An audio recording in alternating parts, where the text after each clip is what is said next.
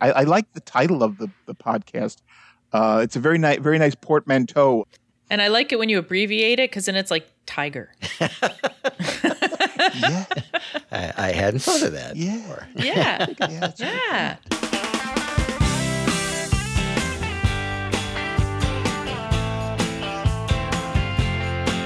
Welcome to the Geek in Review, the podcast focused on innovative and creative ideas in the legal industry. I'm Marlene Gebauer. And I'm Greg Lambert. So we learned a lot when we interview our guest, including the proper pronunciation of their names. And Yes. I'm I'm talking to you, Kevin Iredell. So, this week we have Eugene Giudice from Dentons, who not only taught us the correct way to say his name, but also talks about his book covering his daily writings during the pandemic. And he shares a few passages and brings us back to certain points in time during the past 15 months. So stick around for that. But now let's get to this week's Information Inspirations. Wolters Kluwer just released the results of the 2021 Future Ready Lawyers Survey, Moving Beyond the Pandemic. The survey was issued in March 2021 and includes insights from over 700 legal professionals in nine European countries and the US for both law departments and law firms.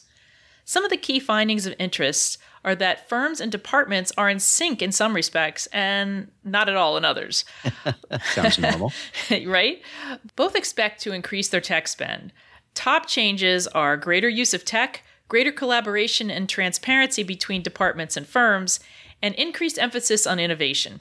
Firms also focused on greater specialization of legal services offered, and departments had a focus on increased use of AFAs. Big data was also a focus for both departments and firms. 75% of legal departments and 69% of firm respondents said predictive analytics will have an impact on them over the next three years. Yet neither understand these technologies very well. Greg, I sense a teaching moment here. Yeah, there's there's always teachable moments here, when, especially when you talk about firms and in-house. That's right. So, tech areas of focus for firms include e signature, document automation and creation, collaboration tools for contract creation, and review and workflow and cloud based services. Departments are similar, but include e management and e voting solutions. So, you know, I've actually used some of those e voting softwares for proxies, and it's pretty cool. Mm-hmm. Both firms and departments felt they were not prepared when it comes to key tech, client focus, and organizational and staffing issues important to their firms. So, this is all the more reason to give serious thought to developing a business mode where agility in these areas is expected in order to succeed. Firms and departments continue to be at a disconnect when it comes to service, with nearly 70% of department respondents saying they expect more than their outside counsel delivers. Now, this could be its own podcast in itself, but uh, I, I and along with a panel of experts are going to do our very best to suggest solutions to this and other questions arising from the survey in a just one hour seminar this Wednesday. The pod will drop after that, but I hope Wolters Kluwer posts a recording so you can all check it out. Yeah, I saw that you were in that. Yeah. Marlene, uh, Roger Williams Law School in Rhode Island is now requiring all of its 2Ls to take a course on race and the foundations of American law, and that will start in the fall semester. The faculty there developed this course last summer after the George Floyd murder in order to teach students the historical underpinnings of law and regulations and the effect that it has on race in the United States. And while a number of states are working hard to ban the teaching of critical race theory, including right here in Texas, uh, the dean of the Roger Williams University Law School, Gregory W. Bowman, says that this course is not about any type of indoctrination, as critics have called it. Bowman said in a Boston Globe interview that it's not indoctrination to give law students the skills and understanding they need to succeed as lawyers. That is training. Duh. Yeah, he also went on to say change is not indoctrination, change is progress. So, in addition to this, uh, last week's Tuesday podcast of Make Me Smart talked with UCLA uh, law professor Cheryl Harris about UCLA's critical race studies program. Uh, so, if you're interested in what critical race theory is and what it is not, I really suggest uh, checking out that episode along with looking at UCLA's program, which was actually the first, I think, the first law program on critical race theory. Mm, that's really interesting. I attended a seminar put on by Foley and Lardner, Blockchain and Tackling, a legal and bus- a legal and business update on NTFs in sports and entertainment. I can't uh, tell you the number of meetings I've been in where the CFO just says, "All right, everyone, just keep blocking and tackling out there. Just keep blocking and tackling." So I'm glad somebody was able to spin that. They must have been in on your meetings. yes. So NFTs are non fungible tokens, so blockchain, right? So some examples you may have heard of are the NBA Top Shots, which is digital sports memorabilia. Sorare, which sells NFTs for power ups for fantasy sports games. Uh, watch skins, which, as you might guess, are skins for your smartwatch. so you can also sell digital music and art experiences NFTs. And future areas can include licensing and sports betting. Although I think actually last time I was in Vegas, I think that was actually already happening. Yeah, if uh, if it's happening, it's happening in Vegas. That's true. so several attorneys from Foley and a couple guest speakers talked about the intersection of the emerging business models and the law. The guest speakers, one an entrepreneur and one a GC for the Charlotte Hornets, which was actually one of the first sports teams to enter this space, talked about what they're doing and where they think things are going. Now, there's there's such a wealth of opportunity for law here because there isn't a canon of law specific to this space. It's it's just too new. And right now everyone is relying on traditional contract law and IP principles. And the older precedent apparently doesn't always fit the new scenarios. But as NFTs move beyond the ownership model, the feeling of the group is that a unique body of law will emerge around NFTs. So, some of the legal questions around NFTs are how are they categorized? How are they regulated? How are they taxed? Does IP flow out of the transaction or is the NFT IP itself? Uh, areas NFTs touch where law will be critical will be protection of the content providers, interpretation of the commercial agreements, like the smart contracts, minting of NFTs, so how they become part of blockchain, and the regulation of the marketplace where tokens are sold and transmitted. Now, Greg, I'm already thinking of how we can use NFTs in relation to the podcast. I, I see the dollar signs in your eyes. Well, I have a couple of updates on the new model of law firm ownership that we've talked about over the past few months. And I just saw where a committee from the Florida Supreme Court approved an initial plan to test a regulatory sandbox similar to Utah's, which allows ownership of law firms by those who are not licensed attorneys in that state. Mm-hmm. Um, the Law Practice Innovation Laboratory Program was approved as they put it, in concept only at this moment. And the committee will still need to hash out some of the details of the program, but it seems that they're heading in that direction. Um, and for those who are not familiar with the details that the Utah Supreme Court has set up, I highly suggest listening to Stephen Poor's latest uh, podcast of Pioneers and Pathfinders, where he talks with Lucy Ricca, the executive director of the Utah Office of Legal Services Innovation. Uh, in that podcast, she she really breaks down uh, and, and, explains exactly what they're doing there in Utah um, and how they are expanding the legal services and how they are protecting customers there in Utah by monitoring and measuring the efforts of those services operating within the regulatory sandbox. So uh, it was it was a really good interview, and I learned quite a bit from the discussion. And we mentioned, I think, the last time we talked about this, that if California jumped in on the sandbox, that other states would follow. I may have to amend that a little bit, Marlene, and say if Florida goes in, there might be a number of other states beyond those western states who may jump in as well. Yeah, I agree. We should get Lucy on the podcast. Yeah. We should do that. Okay. And that's it for this week's information inspiration. When we all started working from home last March, we each did something to help us keep sane and hopefully engaged with our families, our friends, and our peers. Today's guest found a unique way of doing just that with a daily note to all of the above. After more than a year of daily inspirational emails, he put them into a book, and he's here today to share some of those musings with us. We'd like to welcome Eugene Giudice, Senior Research Services Training Specialist at Dentons, and the author of the recently released book, Reflections During a Pandemic Thoughts While Sheltering in Place. Eugene, welcome to the Geek in Review. And before you say anything, did I get it right? You got it spot on. And it's right. my pleasure to be here on the Geek in Review. Well, Eugene, again, thanks thanks for being here. And you know, you along with the rest of us, you spent the past 15 months working remotely and adjusting to the work and social environment. But unlike the rest of us, you've decided to take this creative approach to the isolation by writing daily messages and emailing them out to a group of people, sharing your thoughts along with some quotes to help you through this period. So, what was your reasoning behind taking on this self imposed task? Self imposed is indeed a, a, good way of putting it. I, I like to look at it in, in, in two ways there's the impetus for doing this and then what informs me doing this. The impetus is real practical.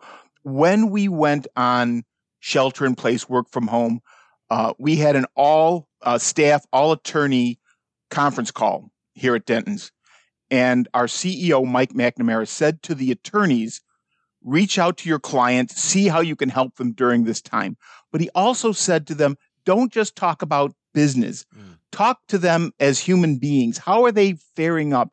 Do they need someone to talk to just to blow off some steam? Are they having challenges? Be there as a human being for them. Then he, he turned to the staff and said, it's important that we all find ways to stay connected during this time. Mm. And so that was the impetus for, for doing these messages, for doing the coffee talks is all is a, a method to keep people connected during this pandemic because we're either going to get through this together or we're not going to get through as, as individuals. All right. So that was really the impetus for doing this. Now, I like to think that what informs me in the writing is a lot of things. I mean, the quotations themselves are great fodder and great way to bring out, you know, things for people to chew on, but also, you know, my whole life experience. Uh, the fact that I'm a practicing Roman Catholic, the, pra- the fact that I'm an, in- an information specialist, that I spend time in consulting, even stuff like that I'm a Zionist, all of that sort of informs the work and informs the writing. And I think it really brings a richness to what you see on the printed page. I really like that, you know, be there as as a human being for them. That really resonates with me. Um, so, who were these messages for? Who were they directed to? Well, it it, it sort of grew grew naturally. Uh, first, it was just my own team, the research team that I am a member on, of. Then I said, well, you know, there's some people in the office that might appreciate this, and you know, so I added people to the list and I said, well, you know, so and so from outside the firm or so and so that I know from Knights of Columbus would appreciate this or rel- relatives. You know, my own family would appreciate this. So it sort of began to grow. And that's how the distribution uh, came to, it's over 300 at this point. So, I mean, it's primarily folks in the in the in the profession in the either the legal profession or the information profession but it's not meant for just them. It's meant for anybody who can use this and just you know people that i've met and talked to and and, and seen and they they hear about it. Uh, i've had individuals who are on the list. They say oh my cousin. I told them about it and they want in so they get on the list so there are some people there that i have like if they walked into my house, I would not know them. uh, uh, uh, well, besides uh, extending your social circle uh, and professional circle, what, what's kind of been the reaction that you, that you've been getting from people over the past fifteen months? It's been it's it's been positive. I would say across the board, it's been positive. Now, people may not always agree with what I say, but that's great because that fosters the conversation. And what it does is it, it just by virtue of having the conversation, we we stay connected as humans. I think of a person, one of my colleagues at a former firm. Uh, she is very much involved in social justice, and we've we've had back and forth about how some of the things have inspired her. And we talked about inclusion a lot. And she asked, "Why did you use inclusion? Why didn't you use this other word?" I said, "Well, to use inclusion means I have to bring you in. I don't talk about toleration because toleration one, there's a power dynamic. There's the tolerator and the tolerated. But then second, I can tolerate something but still keep you at arm's length. If I'm really going to be serious about this, if I'm going to include you, that means that you and I have to have to develop some level of contact, some level, for want of a better word, of intimacy through inclusion. And so, you know, I learned from her. She learned from me. She told me to think about this other person uh, who's writing in, in, a similar fashion, who has written in a similar fashion. You know, it, it, it makes for a very rich dynamic and a rich conversation. Eugene, we asked you to pick a couple of passages for us to read. Would you mind taking the first one and, and reading it for us? Sure. The first one uh, was from April 17th of 2020. So it's pretty and pretty early in. Pretty early on, and I think it's it's significant in a couple of ways because it speaks about hope. And I think that's what I was battling against a dearth or a paucity of hope in people during this time. And, and, and, and, and I also say that, you know, my mother uh, passed away on the 7th of April. Now, she had been ailing for some time, so she did not die from COVID, but because of the COVID restrictions, we were only able to hold her memorial about two weeks ago. Oh. All right. So I think this was appropriate at that time. I don't look upon this as my my grief project or anything like that. And it, it wasn't for me to impose that on others, on the readers, saying, you know, I'm doing this out of grief. But I think this one, because it was so close to my mom's passing, was really helpful to me. So let me read it to you. It goes, it starts every, every, they all start with good morning, good afternoon. So it says, good morning, everyone. It's a snowy morning here in Chicago. Will spring ever truly arrive? It's been a tough week for many. We read in the press of job losses, cutbacks on all fronts, and maybe we are apt to lose faith and hope in each other. Here's something to consider Hope is like peace, it is not a gift from God. It is a gift we only can give one another. And that was said by Elie Wiesel, the Nobel laureate. And then I go on to say, we hear a lot about hope and how it comes from within. But Mr. Wiesel turns that on its head. He says that we get hope from each other. Maybe that is the thought for the weekend. I guess this must have been a Friday. that the hope that we can carry can be contagious. And let's face it, we know a lot more about contagion than we did six weeks ago. Maybe it is our duty, for want of a better word, to carry and express hope, not so much for ourselves, but perhaps the people we come in contact with. Hope may be the tremendous categorical imperative that Immanuel Kant speaks of. And then it says, I close, together with you, in spreading hope. Yeah, if I'm remembering right, about mid April was when a number of the job reports uh, started coming out. And I think we lost yeah. like, what, 13 million jobs? yeah. And, and, yeah. and you know, I think, I think that was the point where I was thinking, you know, this is not going to be a 90 day wonder because when I started this, I figured, oh, 90 days, everybody will they'll get this sorted out. We'll all go back to the office. My little 90 day project will be over. Mm-hmm. And here we are, what, 18 months later, and I'm still doing this. mm-hmm. Well, mm-hmm. like like we said, we we were always uh, two weeks from ending this thing, but we never could never could do it. yeah. Uh, it's good we sort of go back and look at these you know your discussion points you know from further back to kind of see where the mindset was then you know i was i was just thinking I was thinking back to when we did our original podcast about people talking about this pandemic before we had any idea. And I mean the the you know the folks that we were were referencing, you know, they're saying, look, this is going to be big. But at that point, nobody really understood just how big it was going to be. And and so again, I think it's important to to kind of look back and just sort of see like, okay, where where were we at at different points in this epidemic? You know, it's interesting to note that as things progress, I mean, when you look at this on the printed page, it takes about maybe maybe three quarters of a page. But as things got, you know, went on, I mean, it, the, the, the, the pieces become longer.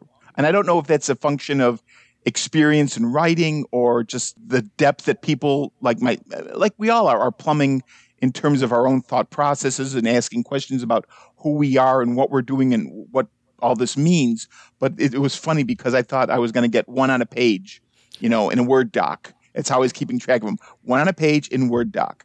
And so, yeah, now it's like, you know, if it goes if it goes less than a half a page, I'm surprised. was it Yeah. was it like me in college where I would expand the font and the the Well, funny you should m- say that. I don't know if this is appropriate for this You point do of the too? conversation. but uh, yes, we all did that. But you know, when I had this prepared for um, print on demand, I sent it to a guy from. Has anyone ever used Fiverr? yes. yeah. Yeah, okay. I, I the cover art for the book, Fiverr. Getting it formatted for print, Fiverr. So I sent him this document, and it was at that point it was like maybe 170, 180 pages. I figure, well, you know, he's going to format it up, and maybe it'll be 200 pages. It comes back as a 420 page document, and I'm saying you've got to be kidding me. So So how many pages did it? Oh, um, it, it, in in the in the bound volume right now, it's 402. And I have a friend who said, you know, I should I should have done it in volume, sort of like as you know, boxed like proof. Yeah. But uh, you know, I said, no, it's not gonna. I mean, it's not gonna be more than one volume. No, of course not. You know, it's yeah. actually I'm I'm holding the copy of the book. It's it's very very readable. So it's uh and and most of them are one page. We know the pandemic wasn't the only major shift in the country during the past 15 months. There were also racial reckonings. How did this affect you, and did it change how and what you wrote about? yes, um, it changed me because it made me realize my own, to a certain extent, impotency against many of these forces. I mean, some of these systems and things have been in place for generations. How we educate people, how we do policing, how we handle criminal justice. It, it goes back to, you know, even before the pilgrim days. And sometimes individuals like myself who, who have agency, who get treated differently because of my white skin and because I'm a male, I, I felt quite impotent when I was confronted with this. And it's caused me to think more about this. And I think that's when I started to always repeat the phrase in the book, in the readings, or in the writings, talking about justice, compassion, and inclusion. Every I, I think every single one of them makes a reference, circles back to justice, compassion, and inclusion. If we're, if we're not getting that right, I don't care how much you do policy wise, how much you do funding wise. If we're not more just people after this, if we're not more compassionate, if we're not more inclusive, everything else that's done is is busy work. Uh, it's just busy work. Well, I know that uh, your second reading is directed about the George Floyd murder. Um, Right. Would, would you mind uh, reading us that passage? Sure. Uh, this was this was the one of the few, maybe the only one that I did on a Saturday. I, I made a point of uh, taking uh, Saturday and Sunday off from writing, but um, this one was I wrote on a Saturday. Uh, it's dated uh, May thirty first, twenty twenty. It says, "Good afternoon. I usually don't send these messages out on the weekend, but today I am bound in conscience because of the past few days' events to say something. Because I remember, I despair." Because I remember I have the duty to reject despair. And that again is from Elie Wiesel. What was started as a just and righteous expression of frustration, anger, grief, and mourning at the extrajudicial killing of Mr. Floyd was exploited by some of them to turn into a night of arson, looting, riots, and mayhem. These people of violence do not serve well Mr. Floyd's memory. This has given me cause to consider memories, what we remember, what we forget, how we respond to what we choose to remember. Some will simply want to forget all these events. I am not sure this is helpful because if we forget history's lessons, we are doomed to repeat them. Some will want to remember them, but then respond to those memories with more bitterness, anger, and despair. I don't think that will get us anywhere either. I think Mr. Wiesel gives us a third way. He is calling us to remember but to use those memories as a catalyst to change our attitude and engender hope. He may be calling us to use those memories to find somewhere deep inside each of us and to call upon what Lincoln referred to as the better angels of our nature. This task is not without risk and pain and cannot be accomplished without the efforts and recognition of others' goodwill. No one person can change years of negative personal and institutional attitudes. We can, though, make small changes in the orbit in which we have some influence. Maybe a lesson from nature may be helpful. Diamonds are made up of carbon atoms. It only takes one atom from some other element wedged in that structure of those millions of carbon atoms in that diamond to give it a different and often more rare color. Maybe we are called to be that one atom that adds color and more extraordinary brilliance to life. Then I close laboring with you in changing the color of diamonds. Well, and it was a hell of a summer. Mm-hmm. yes. So just just mm-hmm. just brought back the the memories of you know that specific time where everyone was still angry, hurt, confused. People were were feeling like things were getting deflected that shouldn't be, and of course, I think there was the underlying thought that this is just going to be like every other extrajudicial killing and will eventually get swept under the rug. So I'm, I'm, you know, I'm, I'm glad that this story did not end like most of the other stories did. So um, um, thanks for kind of bringing that back to me. So, Eugene, in addition to the daily writings, you also had what you called coffee talks mm-hmm. w- with some of your peers through Zoom meetings. Yep. How did you come up with that idea, and how did these work out during the pandemic? Those were, again, an outgrowth of the call that Mike McNamara had made to remain connected. So, what I did was I started a Zoom coffee break with, again, just the members of my research team. And it was just us, and we do not talk shop. It's like, the, the, the perennial questions are what are you growing in the garden? What do you got cooking on the stove? What are you reading at the nightstand? What are you streaming? Do you remember back in the day when dot dot dot? And then that expanded. So that's and i do a number of them. I do four of them a week. So on tuesdays is just the research team and we sit and we you know chew the fat. Wednesdays is what i call the big group. Uh, this is primarily information professionals librarians across the country and uh, I've gotten some folks, you know, colleagues that from overseas have joined on occasion. Uh, I even got my brother-in-law to join, and he's not an pro- information professional, but he was able to join. So it's you know, again, it's folks who, again, to, to talk about the four things: what's cooking, what are you reading, what are you streaming, that sort of thing. And then it, it's really interesting because some of the people on that call have a lot of institutional knowledge so they go back in the day, like you remember when so and so was president of double A double L, and when so and so was, and so the great stories that you hear, and it's also been a good uh, networking opportunity. Not in you know like everybody's looking for work, but here's here's an example. We have a student who uh, she's working in a firm, and she comes regularly to the coffee break, and she was having some trouble at school because she couldn't get the one class that she needed. Another person who was very senior and very well placed he said, no, no, if you can't get the class, you go and you say, you know, tell them, you know, put together like an independent study. And she was able to do it. She put together an independent study that fulfilled the requirement and put her closer to, to the degree. Hmm. So I feel good that I was able to connect people that way to, to lend a helping hand from a, from what I call a, a seasoned old hand in the trade to a younger person in the trade. So that's the Wednesday call. The Thursday call is just with a tight little circle of people I used to sit near in the office. And then Friday, I have another call with Denton's people, not necessarily from my group, but you know, attorneys. And I like to keep my Denton's folks uh, uh, sort of separate because if somebody wants to bitch yeah. and moan about something inside, it's like we're keeping it in the house. Yeah. And and that spilled over into my personal life because now on Saturdays my wife has a Zoom call with her best friends every Saturday. And then every other Tuesday, she has a call with some college friends. So we've been able to use the technology to keep people connected. And they've said over and over again, people on the calls have said this has been a godsend. One of the vendors who, who comes on the call and she's upset when she misses the call.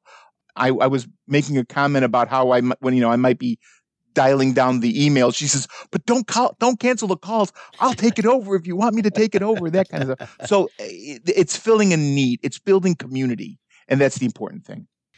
Yeah, it's it's funny because just talking to people about you know, I mean, a lot of a lot of folks did like Zoom calls and things like that to try and stay connected. And and what I seem to hear all the time is is that people really got to know one another better. I mean, you're Sure. talking about sort of, you know, what are you cooking? You know, what are you streaming? And and you know, people really got to learn more about one another, um, probably more than they would have if, if this hadn't happened. You know, because people were more willing to open up. Yeah, what they picked as their background wallpaper.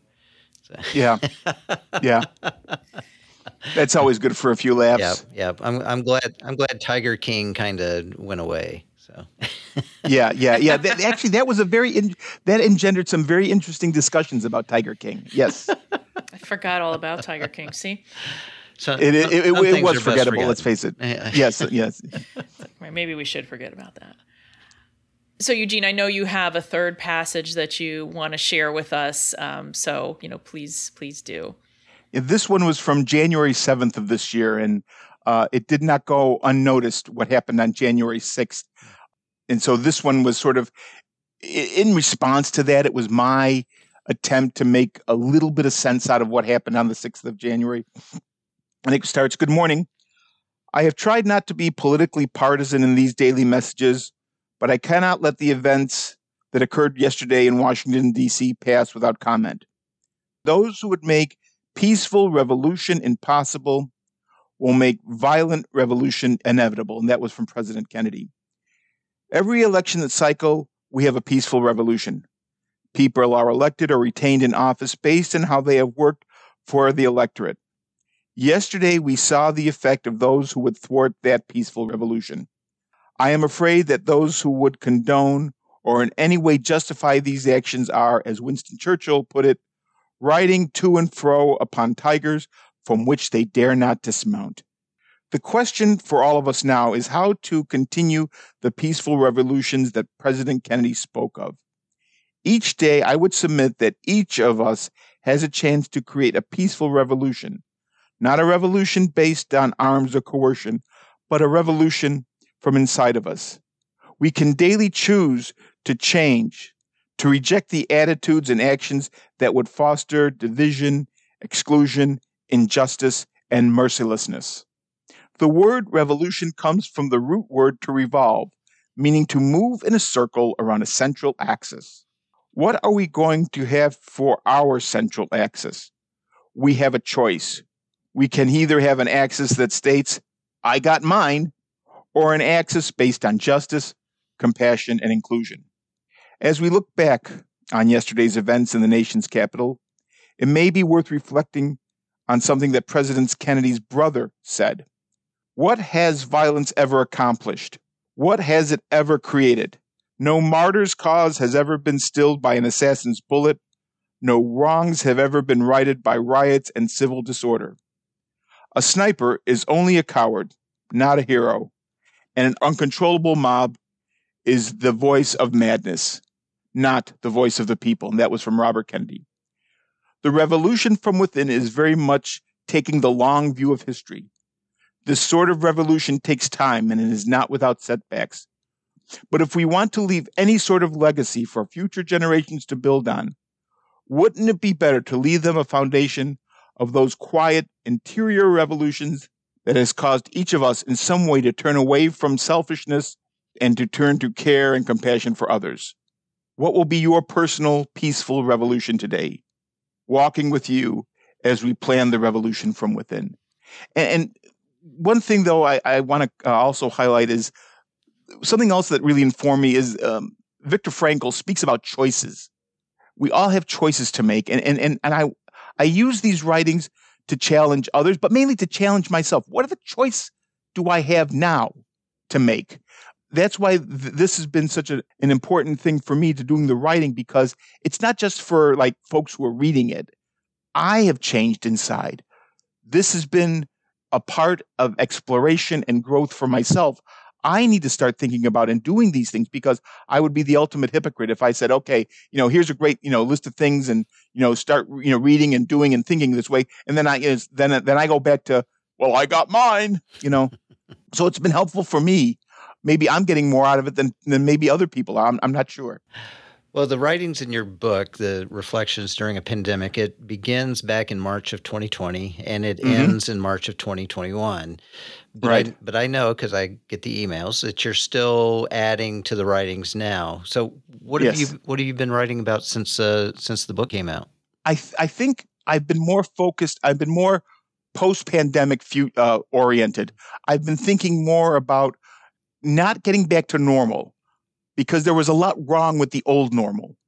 But now we have an opportunity to, again to build and create something new and different. So it's sort of forward looking.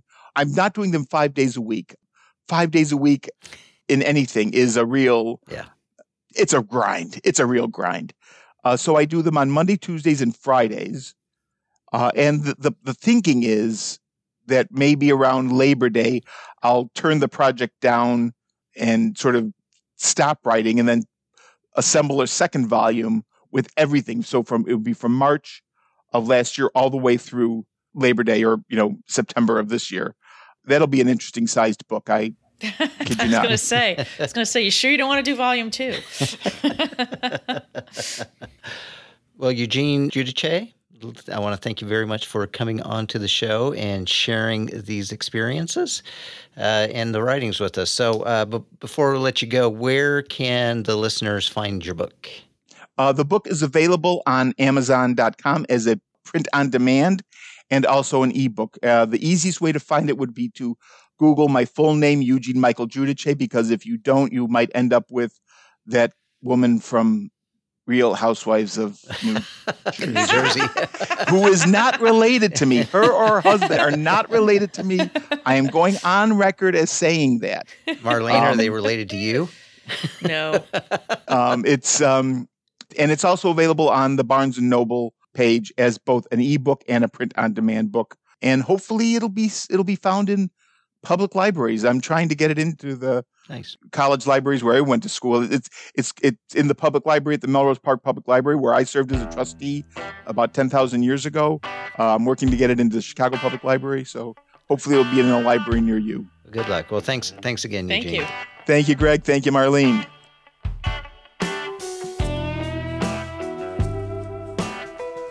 Well, Marlene, I know the, the, the number one thing that I enjoyed about this was actually learning how to say Eugene's name properly. Yeah, because so. we we neither one of us. This is this is like the second case where we have been saying it the wrong way for a long time. For a long time. So mm-hmm. just have to remember it rhymes with fun to say. Yep, fun to say. Due to say. Yeah. There you go. All right. Well, you know, it was it, it was really interesting to look back, you know, and take this snapshot of time and and try to think back. Okay, this is gosh, this was about when this happened, and this is you know obviously there were big, you know the the George Floyd murder and the Capitol uh, insurrection. Obviously, two big placeholders in time, mm-hmm. but you know there's there's a number of stories in here that that kind of take you back and remember some of the little things uh, that were going on. Yeah, I mean, it. You, you. I think as you sort of go through these situations you know you you forget some of those small things or you forget how it was in the beginning as opposed to you know sort of where we're at now. And so i think that was a good reflection. And you know and i have to say i mean a lot of what he was writing i mean it was very you know it was very thought provoking it was very inspiring. I mean i'm i'm feeling like okay i really need to to dig into this a little more and just you know just for my own process um, of changing so uh, we thank Eugene very much for for uh, coming on the show. Yep. Before we go, we want to remind listeners to take the time to subscribe on Apple Podcasts, Spotify, or wherever you listen to podcasts. Rate and review us as well. If you have comments about today's show or suggestions for a future show, you can reach us on Twitter at, at GebauerM or at Glambert, or you can call the Geek in Review hotline at 713 487 7270 or email us at geekinreviewpodcast at gmail.com. And as always, the music you hear is from Jerry David DeCicca. Thank you, Jerry. Thanks, Jerry. All right, Marlene, I will talk to you later. Bye bye.